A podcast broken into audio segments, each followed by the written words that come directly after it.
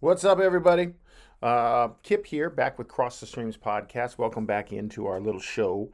Hopefully you're listening to us either via the Apple podcast app or you're on SoundCloud. We enjoy seeing our metrics tick up and trick up a little bit with all the different things we've been doing here in Season 5. This is our 15th episode here in Season 5. So been enjoyable to still get content out to you. We're working on a more consistent release schedule for the summer, starting with this episode here at the end of May, beginning of June, depending upon when you're listening to us.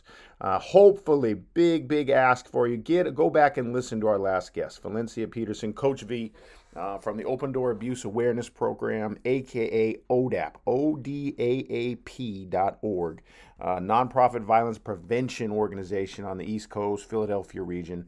We had an amazing 40 minutes with her last episode, talking about her journey from experience, her own trauma. I mean, a really powerful, gut-wrenching self-story of her, how she was introduced to trauma with her family history, to her own self-education and driving herself through classes to become a trauma expert and be able to do the work of not only opening up trauma in folks and talking to them about their trauma, but being able to start the process of both healing and preventing it from happening in the first place. So that's through her work with ODAP, that's with the sports teams, the coaches and players. She's a football coach, another amazing story herself that she does the work with. So check it out.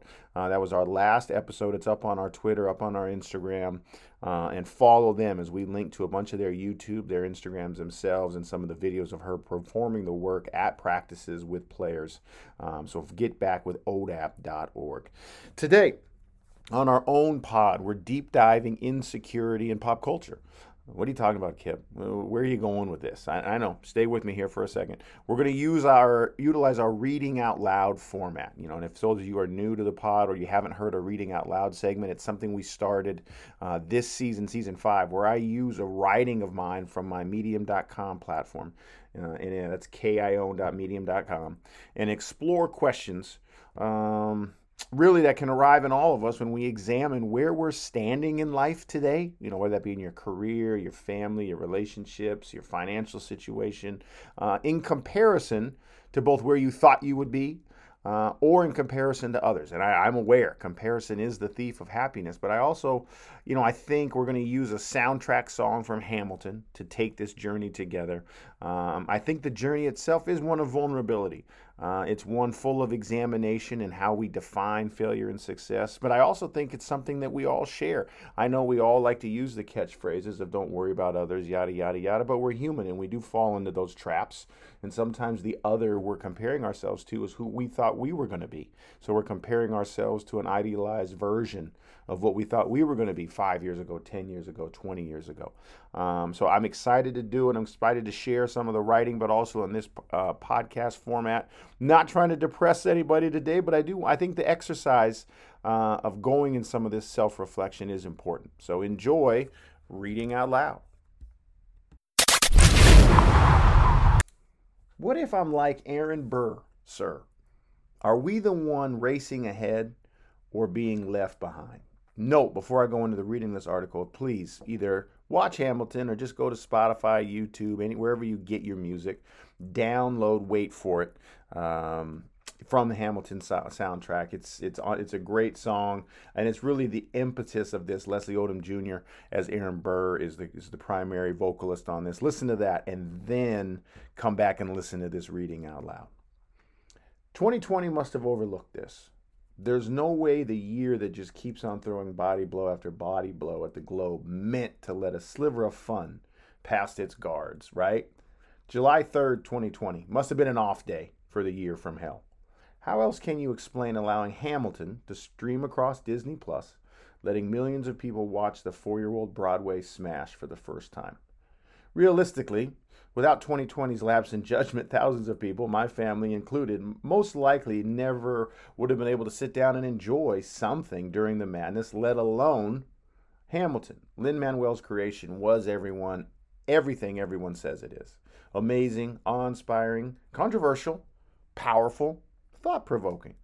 Throw in the fact my family and I have had the songs we all like best on repeat for the past 10 days since watching it, and I think it's fair to say in our minds it lived up to the hype.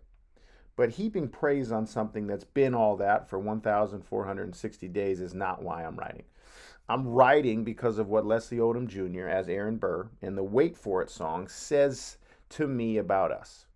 Not necessarily just in the way he sang it. Now, I'm not a music aficionado, but ever the word for goddamn awesome is, I'm saying that about him. But more the fight he was having with himself as the character Aaron Burr in front of us.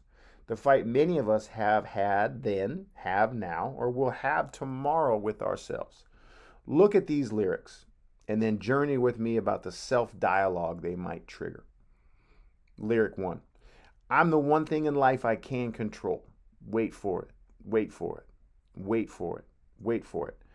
I am an inimitable and I am an original. Basically, I'm special. You say it. I say it. We want others to say it to us about us. We spend a majority of our lives and careers seeking wins, raises, and status, right? Fate isn't in control. We are, by God. We'll steer this ship wherever we damn well please. My dreams, my plan to achieve them. Watch me work. Lyric number 2. I'm not falling behind or running late. I'm not standing still. I'm lying in wait. But what if we aren't the champion of the league or the CEO of the company or have the biggest house on the block? What if we've been at this job, this project, this chasing of a dream, and we haven't moved any closer to that storybook ending? What the hell have I been doing this whole time? Why am I still here in this spot going nowhere? No. This is part of my plan. I'm just gaining experience. I'm not playing checkers. I'm playing chess.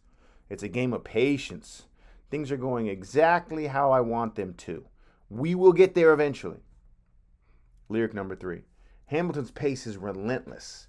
He wastes no time. What is it like in his shoes? Now wait just a damn minute. Who was that new coach, that new employee who's winning already? That woman over there who beat me out for that raise. Jesus, she's only been here for a year.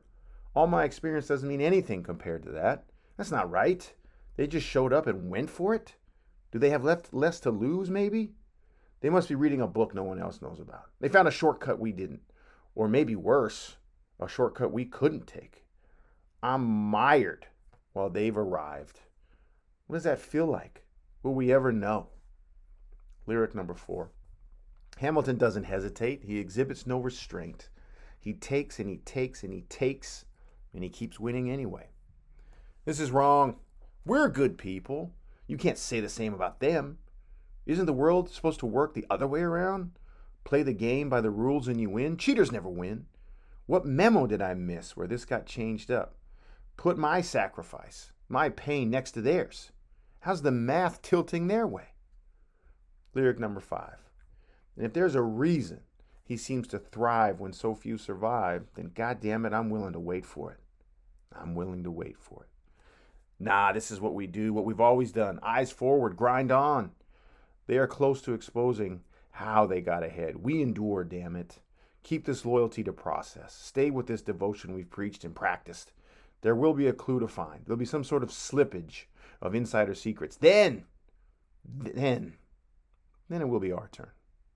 We're willing to wait for it, right? Now, you may be asking yourself, why in the hell is Kip listening to this song if it tumbles his mind down a rabbit hole? The answer is because every time I do, I land on a different final outcome. Sometimes it's a sense of purpose, a sense that when Burr hits that, I'm not standing still, I'm lying in wait line, he's fortifying my resolve. Other times, the despair in his voice when he sings, what is it like in his shoes, can cloud the moment. It's never quite the same. It's never a guarantee which credo I leave the song believing in more. Hell, sometimes I leave simply thinking, that man can sing. It probably never will result in a defining aha moment. It will eventually slide down the playlist order next to other records that have gripped me physically, emotionally, mentally, or some combination of all those. It'll pop up again at some point down the road, and if the moment is right, will activate a shred of its former magic and send me inward in reflection again. After all, I think truly the beauty is in the exercise. Taken from What If I'm Like Aaron Burr, Sir? Published by Kip Ione, July 17th, 2020, kione.medium.com.